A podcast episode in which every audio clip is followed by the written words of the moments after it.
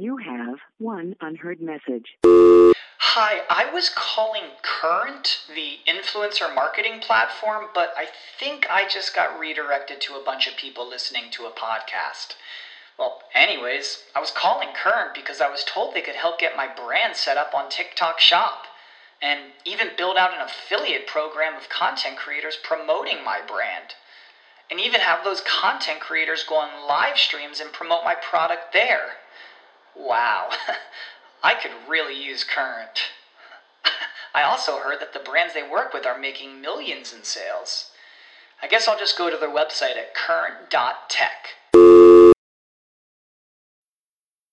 When it comes to weight loss, no two people are the same. That's why Noom builds personalized plans based on your unique psychology and biology. Take Brittany. After years of unsustainable diets, Noom helped her lose twenty pounds and keep it off. I was definitely in a yo-yo cycle for years of just losing weight, gaining weight, and it was exhausting. And Stephanie. She's a former D one athlete who knew she couldn't out-train her diet, and she lost thirty-eight pounds. My relationship to food before Noom was never consistent. And Evan, he can't stand salads, but he still lost fifty pounds with Noom. I never really was a salad guy. That's just not who I am. Even through the pickiness, Noom taught me that building better habits builds a healthier lifestyle. I'm not doing this to get to a number. I'm doing this to feel better. Get your personalized plan today at noom dot com. Real Noom users compensated to provide their story. In four weeks, the typical Noom user can expect to lose one to two pounds per week. Individual results may vary. Welcome to Webcology. Webcology, the show that takes you into the deepest and darkest ends of the ecosystem on the internet. Our guides will take you on a journey into web marketing and bring you the experts and the information so that you can further explore the web marketing world. Now, here are the hosts of Webcology, Jim Hedger and Dave Davies. Hey everyone, welcome to Webcology here on Webmaster Radio dot f m. It's the second of July, twenty fifteen. This is Jim Hedger from Digital Always Media, Dave Davies from Beanstalk Internet Marketing. Um, it's been a, uh, actually it's been a, a, a truly intense and interesting week. Dave, you're in Whistler, British Columbia, working off your cell phone on Skype. I am, yeah. Yeah, and unfortunately, you know what? I, I always come well well stocked with uh, with electronics. Um, I brought my computer with me. Fortunately, we had a, a backup laptop. And uh, all of a sudden, like five minutes before the show, well, yesterday my computer started to really glitch out at me, going C P U up to one hundred percent. I went to my laptop. Laptop wouldn't launch Skype for me. All of it, like five minutes before the show, I find out. A little bit of a last minute panic. Uh, but, uh, you know, yeah, fortunately, Skype on my cell phone works just fine. Well, that's a remarkably clear signal. Like, seriously. I, I know. Technology is uh, making some big advances, because if we tried this just a few years ago, it would not have gone as well. Well, I mean, it might have to do with you being like seven or eight thousand feet above sea level right now, too. Like, you got you got a clear signal to the nearest repeater, right? I do, yeah. I mean, yeah, and it's a, it's a well-stocked, uh, you know, city. So... for uh, for electronics and that sort of stuff. So they, they've got it together. Well, you were, uh, how long you been up in Whistler for? How long? Uh, yeah. Nine days. So I've been here for a good, good few days. I'm here uh, until this weekend. And, uh, you know, then, yeah, I got to go back. But uh, here for the two big Canada Day, Independence Day, here for the two big holidays. Okay. But you were, you were in, uh, you were at home uh, in your office last week, last Friday specifically, right? I was, yes. Well, was no, when? I was in transit on Friday, actually. Sorry. uh, so you didn't see, you didn't necessarily see it happen, the rainbowification of Facebook. Is that a word, rainbowification? It is now. It certainly should be. Um, yeah, you, you couldn't miss that one. I could be on the moon. I would have managed to have watched that happen, I'm sure. Okay, now there's a there's commenters out there um, who have said that the uh, rainbow image filter that uh, you know people could, could, could put over their images to uh, you know celebrate the Supreme Court decision on same-sex marriage. There's a lot of people who are saying that was actually a experiment by Facebook, you know, a sociological experiment to see who's going to get the filter and who's not going to get the filter. What do you think? And what are they assuming by people? You know what I think, and and we all would too. It everything's an experiment, right? Like, when have you ever done anything, you know, sort of major on your website and not gone, gee, I wonder what happens? Well, we all do. You change your header, I wonder what happens. You change, like, any of those things. So I think everything's turned into an experiment. Was that its origin? Maybe, maybe not. Um, it probably just came up as an idea of a thing to do. And then, you know, who who involved in the web world wouldn't go, okay, now what can we take from that, and how do we how do we sort of cascade that information across uh, across the results? Because it does tell you a significant thing about those individuals who do that. Well, there goes the rest of that segment. You're just like totally concisely explained exactly what I think happened. That was excellent. um, I, I totally agree with you. I think somebody, you know, someone at Facebook thought, wow, this would be a cool thing. And let's remember who these people at Facebook are. They're just like us. Get to produce a phenomena and see a bunch of numbers from that phenomena. And who the heck isn't going to, you know, learn from and, and, and, and mold their behavior from the data they get from, you know, what was really looks like a community good turn. But, you know, now, now you got all these interesting numbers in front of you. You got to consider them, right? Oh, most certainly. And I mean, let's let's be honest. It tells you some stuff about um, targeting for ads. It tells you some stuff about targeting for pages people will like, things like that. Like, it tells you a whole lot. Just that one simple filter um, actually tells you quite a bit about the individual themselves. You know, and and people, you know, they're always showing, you know, you all might also be friends with, okay, well, this is will be another metric that they can go, okay, but you two, you know, have stuff more in common, and you only share one friend, but you're more equal, you know, just one more metric.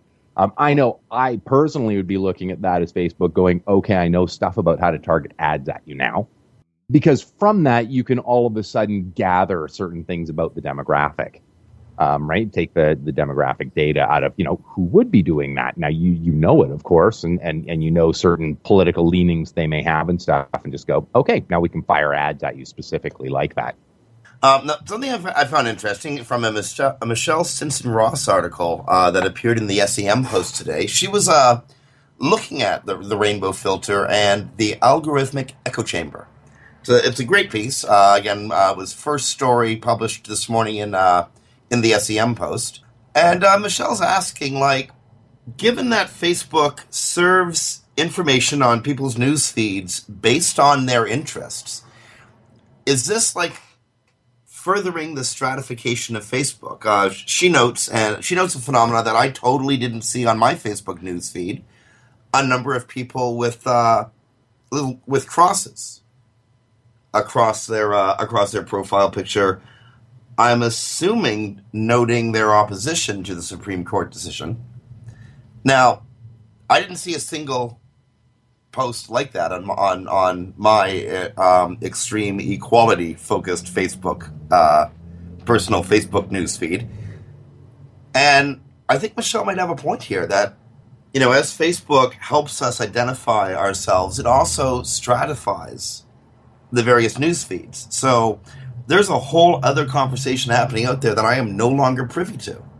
You know, that's that's true. And uh, I actually had this discussion with Jim uh, Boykin, like on, because he had mentioned this on Facebook. And it was actually, what the discussion wasn't between me and Jim. It was between me and, and one of his, his other friends there. Um, when we were discussing the, like, that there are people who are unfiltering people who won't or, or who are objecting to this. And that's what, you know, sort of using this as a symbol of going, okay, we're not friends, right? Like, this is one of my filters out there on both sides, using this as a filter out.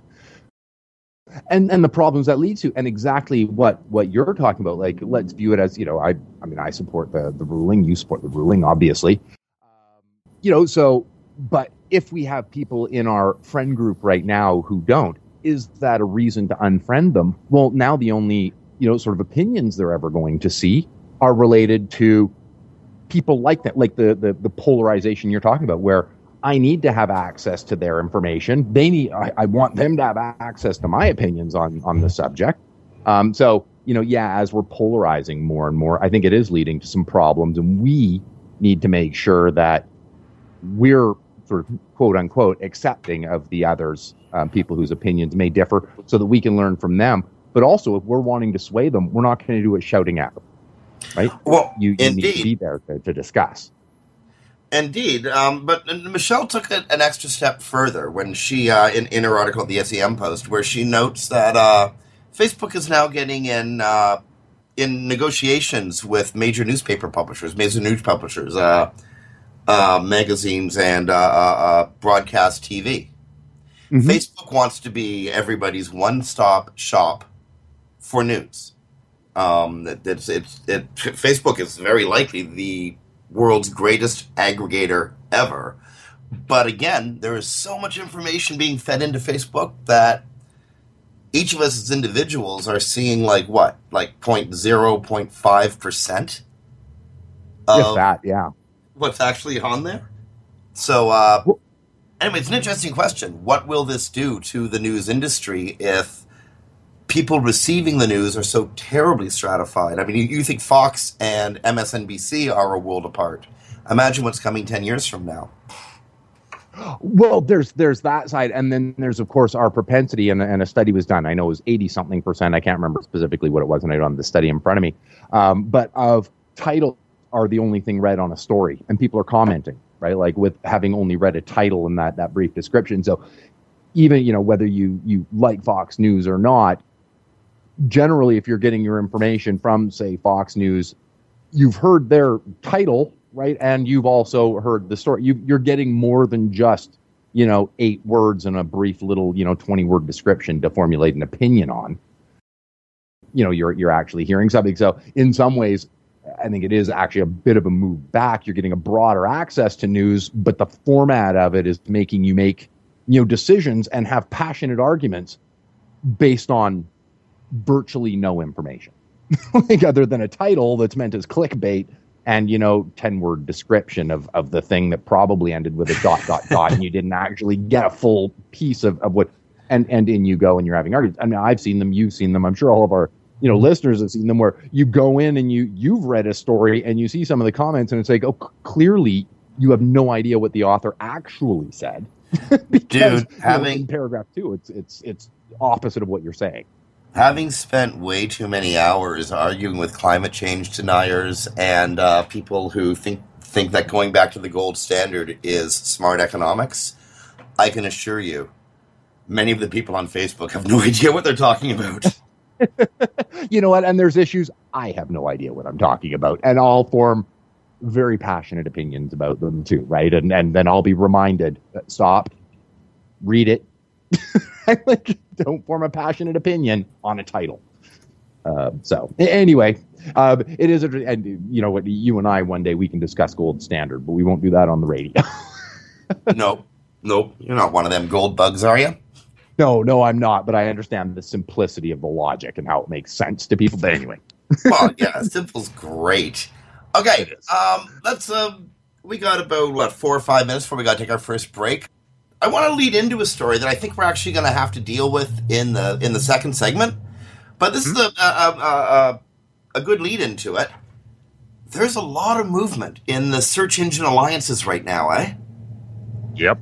Like, you know how um, I mean, you remember, you remember way back in the day when uh, Yahoo was um, receiving all of its search results from uh, from Google. I mean, there was there was a time when all the major players, when there were more than three major players, by the way, there was like Netscape and uh, uh, uh, Lycos and uh, Magellan, yeah. et cetera. Many yeah. of whom, many of which were receiving their uh, core results from Google or from some Google-affected property. And sure, then, well, there uh, was the. I mean, Bruce Clay had done the great "Who Powers Whom." You know, I mean, I know you used it. Anybody who remembers it, that's how, you know, you were there a while ago. But yeah, where they actually had to do big diagrams showing who's getting results from who because you lost track. Well, and then uh, it went to this, this bipolar universe where you had almost everyone getting results from Google and only a couple getting results from the upstart Bing. Bing, yeah. One of which was Yahoo. Mm-hmm. And when, because Yahoo was receiving its search results from Bing, Bing effectively saw its search share reach almost like, you know, the, the, the mid-twenties. If you include Yahoo uh, Yahoo in those results, uh, Yahoo's getting like twelve point five percent of, of all searches conducted in the States, where uh, Bing is getting, oh, I don't know, in the twenty range, just below twenty percent. Mm-hmm. You know, this leaves Google with about seventy percent. Well, Okay, here's how this works. Yahoo is switching away from Google, but A O L is switching, and, and yeah, I'm sorry, Yahoo is switching away from Bing to Google, but A O L is switching away from Google to Bing. Mm-hmm. I think I got that right. I think you did too, yeah. Hard to tell. And they're all doing it for different reasons. Yahoo is, I mean, it's really hard with Yahoo to really know where they're coming from, but apparently Yahoo is dissatisfied with the quality of Bing search results, but they're really dissatisfied with revenues generated for advertising. And uh, Marissa Mayer believes that she can build a better mousetrap, or that, that Yahoo can build a better mousetrap, and wants to get Yahoo back into the core search business. That's what the media says. I don't know if that's if that's true or not. It feels like a weird thing for Yahoo to do, you know, because you know if you don't use the muscle enough, you'll that muscle atrophies. But we'll see, we'll see. But we we we know that Yahoo wants out of its arrangement with Bing, so it's snuggling up to Google. Meanwhile, A O L wants to snuggle up to Bing because it thinks it can make more money off advertising that way. I, I find this very confusing. It, it is. I mean, and the thing is, it, I think a lot's going to have to do with what sort of discussions are you in for. I mean, A, Marissa has a position to actually have a, a different kind of discussion with Google than, say, a lot of people would, based on her, her past um, you know, employment there. She knows um, where the bodies are buried, actually. um, but I think in, in the case of Google, they may well be in a position um, to actually go with a zero sum um, on the on the sort of revenue side of things. I mean, would you, if you were Google, um, go, you know, sort of to to Yahoo, because they were there for the growth of, of Bing. They're part of why Bing actually became like a challenger of any kind. Um, you know, you have Yahoo coming, going, hey, we can pull our market share. Dave, are you still there? Okay, we might have lost Dave. Uh, Dave's connection up there in um, Whistler Mountain. Probably a good time to take a break anyway here in Webcology. So we're going to try to get Dave back. And it's, you know, it's about twenty minutes after the hour on the second of July, twenty fifteen. You're listening to Webcology on Webmaster Radio dot f m. This is Jim Hedger from Digital Always Media. We're going to be rejoined by Dave Davies from Beanstalk S E O. And we're going to do all of that after these messages. Sit tight and don't move. Webcology. We'll be back after this short break. Creating a website is not an easy task, and there are so many companies to choose from. How do I know which one is best? It's a big jump making your site mobile-friendly, generating sales, and answering questions with no struggles. If you want to come out on top, you need Frog on Top. At Frog on Top, we take the time to make your site generate money, not just look good. Our team of experts are WordPress savvy, and our customer service is leaps ahead. See why we say our websites are designed better by leaps and bounds by going to frog on top dot com. Frog on Top, your one-stop solution for the web. frog on top dot com. Finding links to improve your rankings in the search engines is time-consuming and frustrating for many of us. The Hoth is the go-to company to help lighten your link building load. Their white label S E O was made specifically for agencies, in-house S E Os, and affiliates. The Hoth also offers high-quality custom local citation building to improve search rankings in Google's maps and localized results, providing fulfillment for some of the largest S E O companies in the world. The Hoth offers link and citation building services you can trust. Get twenty dollars in link building or citation building credits free by going to the hoth dot com slash radio, T H E H O T H dot com slash radio. Great websites today need expert web design and development and need to be e-commerce ready and mobile friendly. But building a marketable and profitable website can be an uphill climb. Ready to make your new website or replace your existing website? Think Orange as the new way to get in the black. Orange Hill Development works with Fortune five hundred companies and offer the same top quality development service at a fraction of what other providers charge. Brands like Absolute, Carlsberg, and Nestlé trust Orange Hill Development. Find out why you should trust your website with Orange Hill. Contact Orange Hill for a consultation today at orange hill development dot com. Whether you are an online business or domain name investor, you need access to the best names. With over two hundred seventy million domains already registered, finding the right names at the best price requires a great wingman. NameJet dot com puts you in the pilot seat by giving you fast and unparalleled access to some of the best premium and expired domain names on earth. As the number one domain name auction platform, NameJet dot com is the best place to find domains for your business or investment. So light the afterburners to the domain name aftermarket and fly over to NameJet dot com at Mach speed to get great domains today. NameJet dot com. Commercials off. Now back to Webcology, only on Webmaster Radio dot f m. Here are the hosts, Jim Hedger and Dave Davies. And I think we got our Whistler cell phone gremlins worked out for now. Dave's back on the line. We were talking about uh, we were talking about Yahoo and Bing a few moments ago, but before you, before we talk a little bit more about this, there's a lot more to talk about. I got some really bad news for you, Dave. Oh, what's that? This is the worst thing I've read all day, actually. We didn't have, like, Nintendos. We didn't have uh, the internet.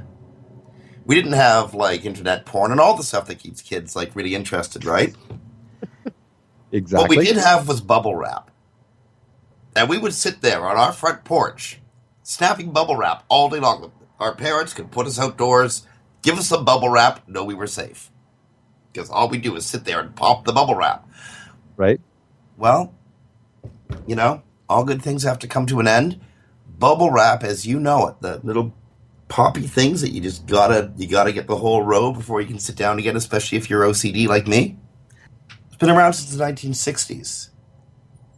That's like, you know, fifty-five years of snap, crackle, pop goodness. And they've redesigned bubble wrap so it no longer pops. Why? Because they hate me. I don't know. Because it's more efficient and cheaper, and because uh, shipping containers are, you know, are infinitely more efficient than they were back in the nineteen sixties, and because somebody got the bright idea that they need to destroy the last great memory of childhood for me. And all they replaced it with was the internet, Jim. I think you were ripped off. I know. Well... Well, now that I'm an adult, I have better things to do with my time than pop bubble wrap. Thank goodness for the internet, eh? Exactly. Okay. Anyway, that that that just popped up in my uh, in my news feed while uh, while Brasco was trying to get you back was trying to get your signal back again, and it just stunned me. I can't believe. One more thing before we jump back into the Yahoo thing. Uh, do you do you use Netflix? I do. Yes. Well, Netflix is an amazing service, and I, I don't know what kind of deal you got in British Columbia, but out here in Ontario, I'm paying seven dollars and ninety-five cents a month, seven dollars and ninety-five cents Canadian a month, to have a library of, what, eight or nine thousand titles? Yeah, it's great. And it's just, you know, seven dollars and ninety-five cents plus, you know, you know the, the, the regular um, goods and services or harmonized sales taxes that, that we pay in Canada. In the States, however... Several municipalities are applying taxes to Netflix subscriptions. Chicago, for instance, just added a nine percent tax to all Netflix subscriptions. Um, I'm not exactly sure how they police that. But the era of um, taxation of digital content delivered over the web is, as of, well, this week, completely upon us. Brasco just waits in the studio with his finger hovering above that button, eh? He's good with it. Like, do, Thanks, do you remember Brasco. The fight over the affiliate taxes a couple of years ago? I do, yes. In many cases, um, those taxes, I mean, they, they did go through, but they're enormously hard to collect. For the, the It requires, you know, self-reporting from the from the affiliate dealers and a huge amount of um, interaction between the I R S and, you know, state taxation authorities. I can't imagine what they're going to go through to try to collect a Netflix tax. Well, and I mean, there there is that part of me that has to wonder, um, how do you justify that? Like here we have it, it's it's it's fairly simple. Like you, you brought up the H S T or G S T as we have it. Like all gone on essential goods. Uh, you know, for this to, in this case, to extend this to a specific service like that, I, I find that very, very peculiar and a very dangerous precedent. Yep, an interesting one though. Uh, that's, this is one of those time will tell how this actually turns out sort of things. Um, can municipalities collect this tax? Well, of course they can. I'm curious if more are going to jump on and if increased taxation of digital content will make that digital content uh, less attractive to the consumer. Right. Well, and you know, and, and I guess that's that's fair enough. My problem, oddly enough, isn't actually with Netflix being taxed. It's taxed for me, but it's all things are taxed. Right? Like where it's a it's a universe. Where I find it dangerous is to be picking and choosing specific services like that to go, Netflix is taxed. Well, but what about, you know, everything else that I get on my, you know, is my, you know, New York Times subscription taxable? It should be if Netflix is, right? Like if it's digital content is taxable. And, and so I, I'm okay with it the way we pay it because it's just a global truth. But to go in and say this is and this, you know, isn't because we haven't chased after it yet. That's a dangerous, dangerous precedent. Well, actually, that's kind of what I was getting at, and I'm wondering if this is the beginning of, um, you know, just finding a tax on any bit of digital content that you have coming in. In this case, it's for Netflix, but like as you said, why shouldn't it be for the New York Times? Well, and, and it, I mean, in a lot of ways, if you're going to do it to Netflix, you better, because otherwise you're creating a more favorable climate for some digital content than others, and to me, that's the danger. Indeed. Um, to, to have preference and go, hey, not Hulu, right? Like, why? Why not YouTube, right? I mean, I know YouTube's free, but are the advertisers, or, you know, it, it just, it gets into a dangerous, dangerous thing. Of course, I don't want to be taxed more. I figure I've been taxed quite enough, and I think most people feel about the same. Um, but at the same time, I don't want to see competitive advantages going to one company over another that aren't earned by good service, but are, are done by, by government taxation to provide an advantage of one over the other. Well, and, and incidentally, I'm pretty sure that would be one of those laws of unintended consequences sort of things. I don't, I doubt that the city of Chicago wants to favor print content over Netflix. Um, but Netflix, I mean, it's like, who doesn't subscribe to Netflix, right? Right. It's so pick a, a thing you know you can tax everybody on. Well, indeed, it's just such a massive user base. Um, in fact, Netflix has more subscribers. Now, this doesn't necessarily mean active watchers, but more subscribers than Nielsen ratings give viewers of the uh, three traditional major networks combined. So A B C, wow. C B S, uh, N B C, but all of their viewers combined, and you don't have as many uh, viewers as there are subscribers to Netflix. Oh, people will pay to not have commercials. That's what I've learned there. They'll watch oh. older shows without commercials and pay for it. There's a Who's the Boss joke in here, and I just can't complete the circle. Darn it. Okay, let's jump back to the uh, to the Yahoo and uh, Yahoo and uh, uh, Bing story because I'm, I'm I'm finding this really interesting. And uh, there was an article that was up at the uh, again at the S E M Post today. You know, we're gonna we're, we're gonna have to start charging Jennifer Slake advertising revenue because like you know, she's putting out such, a, such a, a great magazine, daily magazine. We can't help but you know mention it over and over again, eh? Yeah, well, exactly. I guess that's the problem with being, or I guess that's the perk of providing good content. That's actually the point of providing good content, actually. Oh wow! So this is just sort of like organic, huh? Organic mentions. Exactly. If only oh. Google could crawl here and count it as a link. Okay, you know what? Organic mentions. I hope I'm I'm hoping somebody in the in the office behind the studio is like writing this stuff down, eh? Anyway, um, in the article uh, that was uh, again published uh, earlier today, written by Jennifer Slagg, what Yahoo testing Google search results over Bing really means. Um, in this article, Jennifer posts screenshots taken by Aaron Wall from S E O Book, and. Uh, They show some significant differences between Google-generated results at Bing. I'm sorry, Google-generated results at Yahoo and Bing-generated results at Yahoo.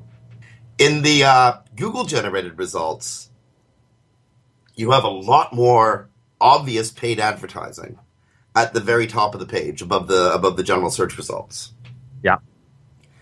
Then you have room for only actually five actual search results that were not paid for. And you have a whole list of related searches um, that, you know, click the links, they take you to the organic-ish version of the original, of the related search. Mm-hmm. And, of course, you have um, the regular Yahoo goodies, um, the list of different ways of using the, the Yahoo search engine, web, image, video, news, local, answers, et cetera.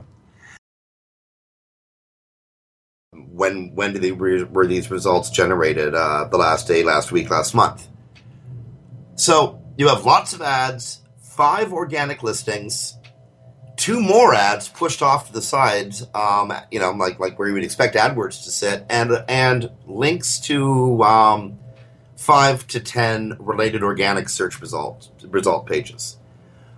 Bing results, on the other hand, look a lot more helpful to search users when seen on the Yahoo page. You have one paid ad at the very top, eight organic ads, or eight organic listings underneath, three obvious ads off to the uh, the right-hand side of the screen, and again, the uh, uh, uh, uh, the Yahoo um, selection of ways to use their search engine. And I'm sorry, I meant to say that the Google results are actually more useful to the searcher, but they have fewer organic listings. Well, the, the Bing results, you know, have a lot more a lot more advertising you can go after, but much fewer, um, but more organic listings. Well, it's it, it theirs are, are a little a little craftier the way uh, the way I'm seeing Bing put them in there, um, like when Yahoo or Yahoo putting them in with uh, with Bing. A couple little subtle differences that are in there. I mean, one thing that I like about the way Yahoo's displaying Google and, and Google does it themselves is they group them all together, right? Like ads. Here they are, um, all nicely grouped together. But if we look over to the right, we've got related searches, as as Google likes to provide, um, on the Bing results. And, and for everybody who wants to see a visual, head on over to the S E M Post there. Now it's another uh, audio link back to uh, back to the S E M Post. Um, whereas with the Bing results, they're they're a little more um, a little more hidden, as as you've seen. So beside the U R L, it's it's got the word ad. Um, it looks like they're going more to organic. But in reality, I think they're hiding them better. But the, the thing I find really sneaky is if you go over to the right-hand side where with the Google results, we would have related searches. Um, with the Bing results, it's actually see more ads for. Uh, you know so, what, Dave? You're you're right, and I, I sit here corrected. Absolutely.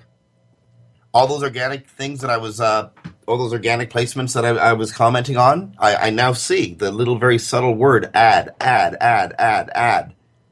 Oh, yeah, they, they've done it crafty. And I think part of the problem that, that sort of made it hidden, and, and it's actually, you know, I, I mean, she does some, some great, great work. But in the actual write-up, because she'd obviously clicked on the top link or had been to, go figure, probably has, Moz. And that was the top paid one. It was coming in a different color. That, that took my eye. I made the same mistake you did. Um, when I was first looking at it and actually had to dig, a, like when while you were chatting, I had the opportunity to be looking at what you were talking about and went, oh, wait, there they are. Uh, it, it is actually a, a little different. So, um, you know, at the end of the day, what it comes down to, I think, to me, um, and, and we actually chatted about this last week when I was sort of mocking Yahoo um, for, for, you know, their, their pushes and, and stuff, trying to get all this traffic there with a bad result.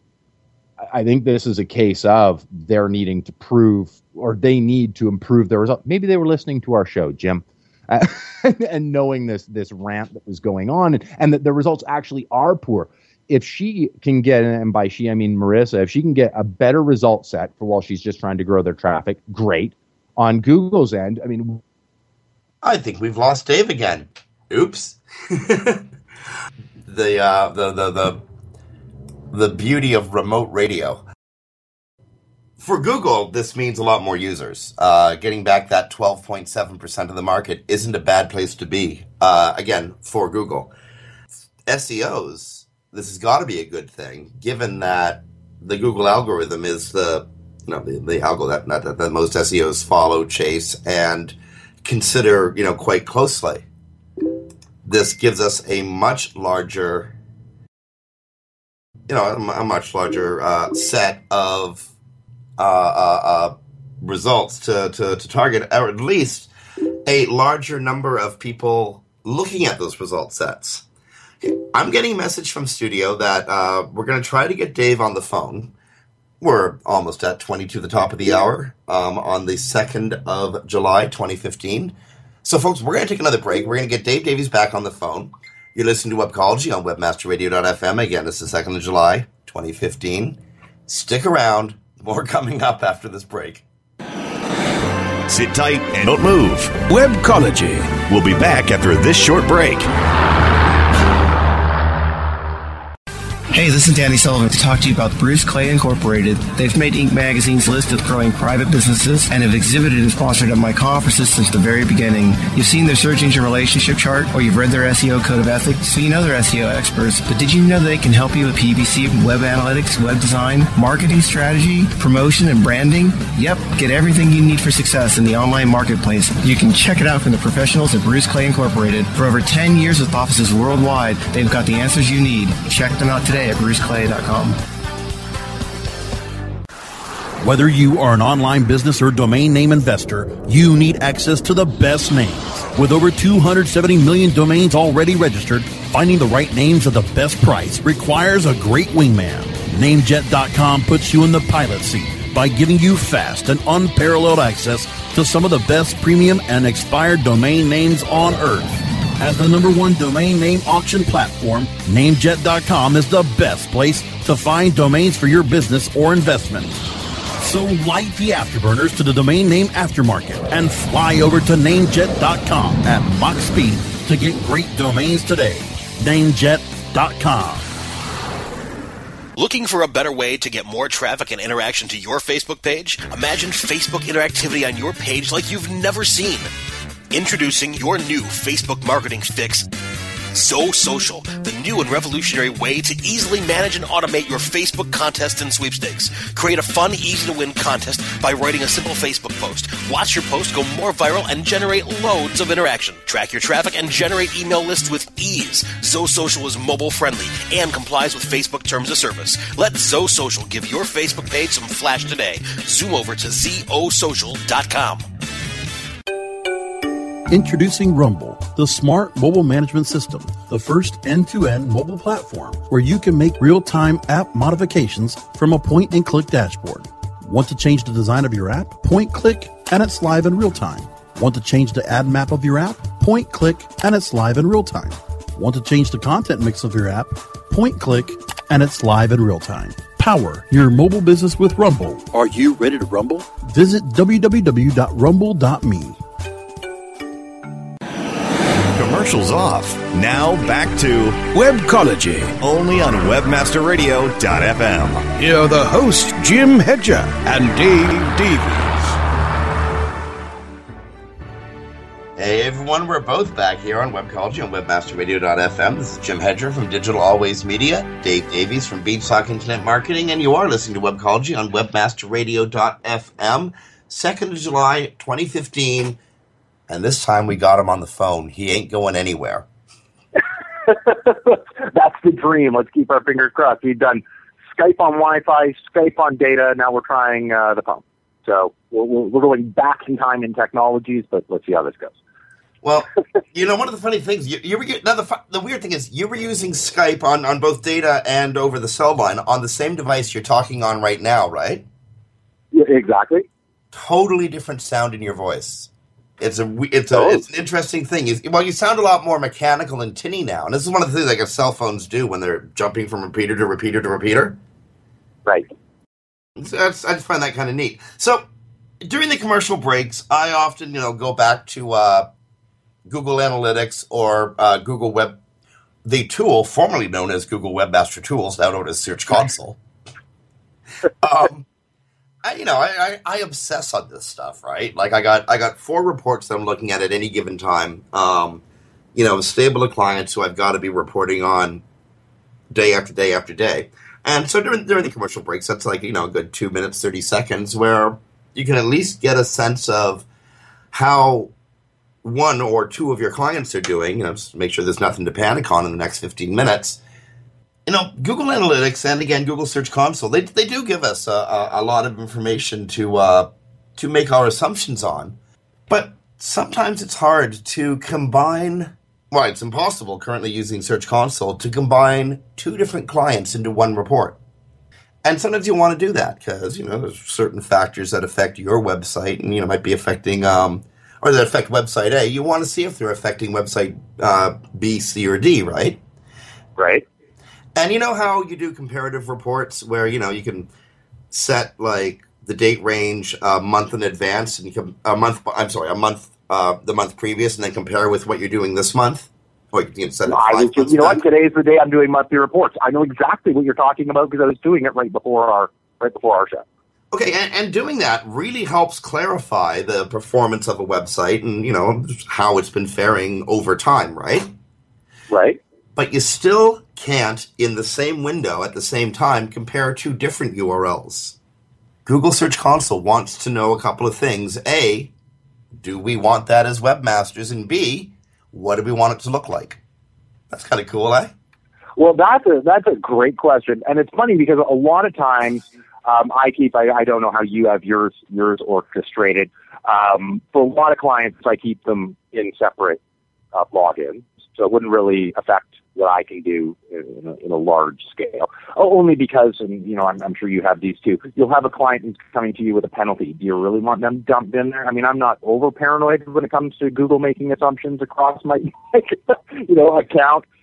Not necessarily a good thing uh, to have a bunch of penalties in with some, some of your good clients and, and stuff like that. So, but I think the short answer is for, I think, a lot of people, it would be really, really helpful. Um, and to me, hey, one more element of data is great. It is going to be more difficult, though, because they don't tend to show the same data in, in as nice a way. They can't. Um, in the Search Console, almost called the Webmaster Tools, that they do in analytics. But, yeah, if they could show us, like, click graphs, one U R L over another. And uh, I think for the same reason you'd like it is, yeah, if I can compare three or four or five domains and you can see these ups and downs at the same time or see changes happening, you know, at a specific point and go, okay, what did we do with that one? We didn't do with that one. I, I think like you, I, I would think that would be a, a great thing to have. Absolutely. It would make Search Console, um, well, it would, anything that widens our analytic capabilities and is a tool that we can share directly on screen with our clients. We could walk them through and teach them how to do their own analytics. Anything that gives us more data is useful to us, to our clients, um, and I'd suggest ultimately to Google. Well, that's it. I mean, in a lot of ways, I get that they can't give us, you know, secrets on the algorithm itself, but if they can help us figure out where problems are happening and where what areas the problems are in, um, you know, if we can help our clients better, I'm referring to, to sort of white hat S E Os here. Uh, if we can help our clients better, that's naturally going to help Google. Uh, but, of course, they can't give too much information. We all know this because not everybody's white hat. so, uh, you know, you can't give too much, but I, I think I think it's a great idea and would help us really start to pinpoint, you know, a lot more cause and effect um, kind of things going on when major updates are happening, especially is what I'm thinking, right, if Panda happens, you know, being able to see in one place who went up, who went down. Um, you know, put it in a context of, okay, what were we doing for the last few months? Okay, now we know what uh, what's working, what's not, who's who's taking losses, that sort of thing, where it may not be as, as obvious. Yeah. Well, again, Google is taking a very short survey. It's only a few questions long. If you want to get to that survey, go to Search Engine Land and look at a, a post that was put up by Barry Schwartz yesterday.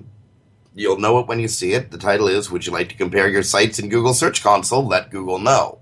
In there, there are two links to the survey, which um, you know might, might be one link too many. And you really ought to think about how many links you put in. Three, I'm sorry, three links to the same survey. Um, out of like one hundred fifty words, three of them are links, and the anchor text is all survey. I think Google's going to rank low on the word survey from now on. Um, not helpful, guys. Um, anyway, you'll be able to find the survey quite easily when you look at the article because there's three links to it. Clearly, people at Search Engine Land want you to take this survey. Well, you know what? In a lot of cases, to me, though, this is, it, it's kind of our response. Like, I know I'll be taking the survey. I'm sure you will, too. Um, if you don't, It's kind of like voting, less important than voting. Let me be clear here. But it's kind of like voting. If you don't go in and go, hey, here's what I think you should do, don't complain if they don't do what you want. Like, you, you do have to voice an opinion and give them some ideas. They can't do everything, but let them know what you think. There's some, you may have some great ideas that, that could help a lot of webmasters, you know, jump in there. In this case, they're asking specific, you know, a specific question, but they have opened it up in the past. Uh, and this is our chance to let, these, let Google know what we want and, and how they can help us help them produce a better set of results. To sort of change the subject, you ever you ever you ever see the play Waiting for Godot, Samuel Beckett? No. It's a, it's a great play. It involves uh, two uh, two uh, homeless guys sitting talking about life, the universe, and everything while they're waiting for their friend Godot to show up. That's just an amazing conversation, witty. Brilliant conversation. Well, uh, again, two uh, two homeless guys, Vladimir and uh, Estrigan, are, are are waiting for their buddy Godot, and Godot never shows up. But they keep talking about, you know, their life, the universe, and everything, and Godot showing up, who never shows up. I feel that way about Panda. Panda waiting for Google, you know. And Dave, yeah, this is. Sorry, go ahead. We've been we've been talking about this for what, two months now? Just sort of sitting yeah. here talking about it. I feel like I'm in an absurdist play by Samuel Beckett. It's it's frustrating. Like you, you would think. I mean, you have to get your mind to this. If Google's not ready to launch it, it shouldn't be launched, right? I mean, you know, if if it's not in the shape that they're confident is going to help the results, good. I mean, I, I guess I'm glad they're delaying, but they've been doing this a lot lately. And it's it's frustrating for us as webmasters, and they should learn, you know, to, to maybe appreciate this a little more. Uh, that after, you know, so many years of running an engine, you should be able to kind of guesstimate how long things take a little better than they're doing right now. Um, because they keep saying, okay, it's it's roughly in the timeline, and I understand it has to be roughly, and they'll deploy it when it's ready, but they keep guessing way off. Like it should have launched by now. They did this thing a little while back. Um, Yeah, it's it's it's problematic. The pro the the biggest problem I have with this, and all, and it's you know the it's uh, uh, Panda's attendant friend Penguin, is just the you know webmaster purgatory that so many people are sitting in. It's really there are sites out there that are still actively losing ranking bit by bit by bit by bit because Google hasn't updated these algorithms in uh, who the heck knows how long. I've lost count. Right. And I know yeah, no, it's been a while. I find that very frustrating. And you, I'm getting, you know, you read and hear complaints. Um, I got one client who is stuck in purgatory right now. Everything is perfect, but we need this update to see what clears. Right. I think. oh. it, is, it is a problem. And, and I mean, it, it sucks, I, I think, a lot. Especially when it's happened repeatedly, because how do you feel when you're telling a client, here's your timeline, and then you're off, and you've been off a few times, because Google told us, and then they were off. And at some point, the client's got to kind of look at you and go, do you do you people really, not even you specifically, but us as a whole, because you can show them the articles where we're all talking, like, do, do people at all know anything? like, do, you know, do we know? You know, it, it I think, acts against us when we're going, okay, Google's telling us this, and then they don't do it again. You know, I know I, as a client, I've been doing this long enough to review so most of our listeners to go, okay, yeah, that's just Google, and this is what they do. Um, but I think for people who don't know, and they're just sort of hiring in, this is like the third time in a year that you've gone, okay, well, I guess I was wrong again. I said about four weeks, and, you know, here we are at eight. Right? Oops. Um, you know, I'd be kind of looking at the client going, What what does paying attention to the what the industry is doing there at all, because it's just being wrong. Uh, and here's the thing: we're reporting exactly what Google is reporting to us. But well, that's it, and it doesn't mean the actions that you're taking are wrong. And I think that's where it, it's problematic, right? Like what we're doing, the actions of us and, and a lot of S E Os I think are taking are right. It's just on the core thing that we have to report to the client. The thing that they can gauge whether we're doing our job right or not keeps being wrong because Google keeps giving us the wrong dates for things. Um, and I think that's the really unfortunate part is you can be doing exactly what you're supposed to be doing and then still look bad. because you're reporting a timeline that Google's giving you and they're not sticking to it. Well, that's why we use words like, in, in our practice at any rate, I never say Google said they're going to have this out next week. I always say imminent. Google says this right. is imminent. I figure that's um, provides me cover, but I mean, Google, we're actively redefining what imminent means here. Imminent is measured in months. Oh, it's Google. It's, you know, it's Google time, man.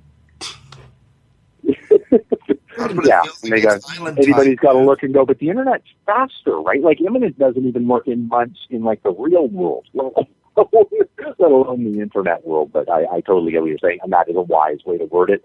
Uh, everybody, I think, can, can take a take that as a lesson. I know I certainly will. Be a good word to use. It sounds really good the first five times you say it, but after a while, they uh, they they uh, they question the use of the word imminent.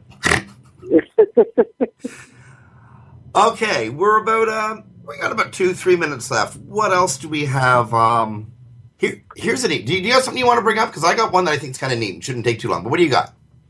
Well, there's one. Uh, you know, I'll, I'll go. I'll go the, the C N N route. I didn't know if I'd uh, I'd want to cover it, but this is, you know, it, it sort of touches on my problems I was having as a whole with Facebook tagging, um, and it's a story going on over at C N N today, um, and Google is tagging. Uh, you know, some of their software is, is tagging images as they go in. Um, it came up and it had tagged a bunch of the images. And unfortunately for Google, and they're in a race right now to fix this, um, they use, and I, I'm not going to list off what it is just because it's native, but if you want to see the full story, go on over to C N N. Um, but essentially they had tagged a black couple in the photo with a racial slur. Um, and this is auto-tagging that they're using to group pictures together. Clear that racial slur was not the N-word. No, no, it wasn't. No, it wasn't. But it's it's definitely not, you know, not favorable. Definitely a like I, I looked at it and I was like, oh, you gotta be kidding me. I I, I, I won't repeat it until I go read the full story. Then you get it in the in the right context of everything. So that's that's just a better way to do this. This is, it highlights to me part of the problem that we're talking about. We were, we've discussed it lately, Facebook uh, you know, crawling and, and tagging your, your photos and stuff and how incorrect they can be when you're using racial slurs for, to represent a black couple. That is a hallmark um, of, of a problem here. Um, so I, I think coming after last week's discussion on Facebook, um, I, I think it works well. This is just, obviously, we cannot trust systems to do this stuff. At least at this stage of the game, I know they will learn as these mistakes happen, but um, right now I, I certainly don't trust um, the, the image recognition, and I think this is a great example of why I wouldn't.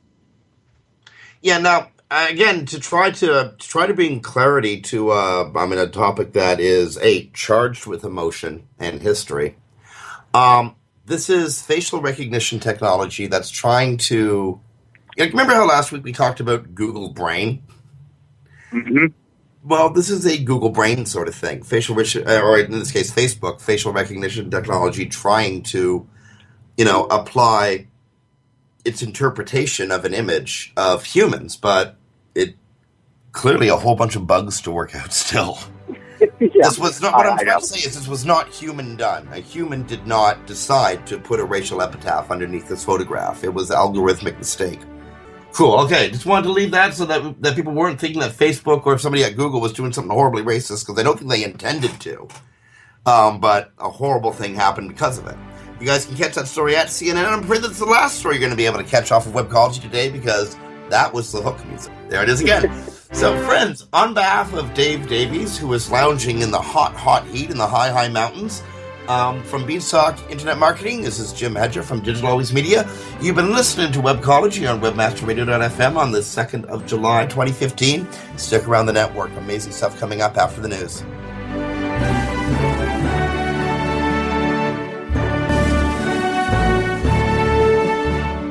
This has been a presentation of Webmaster Radio dot f m, the world's largest business-to-business radio and podcast network. We welcome you to sample past episodes of this program, as well as our complete library of programs, on demand or on the air via our twenty-four seven live audio stream at w w w dot webmaster radio dot f m. The opinions expressed on this program are those of the guests and hosts and do not necessarily reflect those of Webmaster Radio dot f m's management or sponsors. Any rebroadcast or redistribution without authorized consent of Webmaster Radio dot f m is prohibited.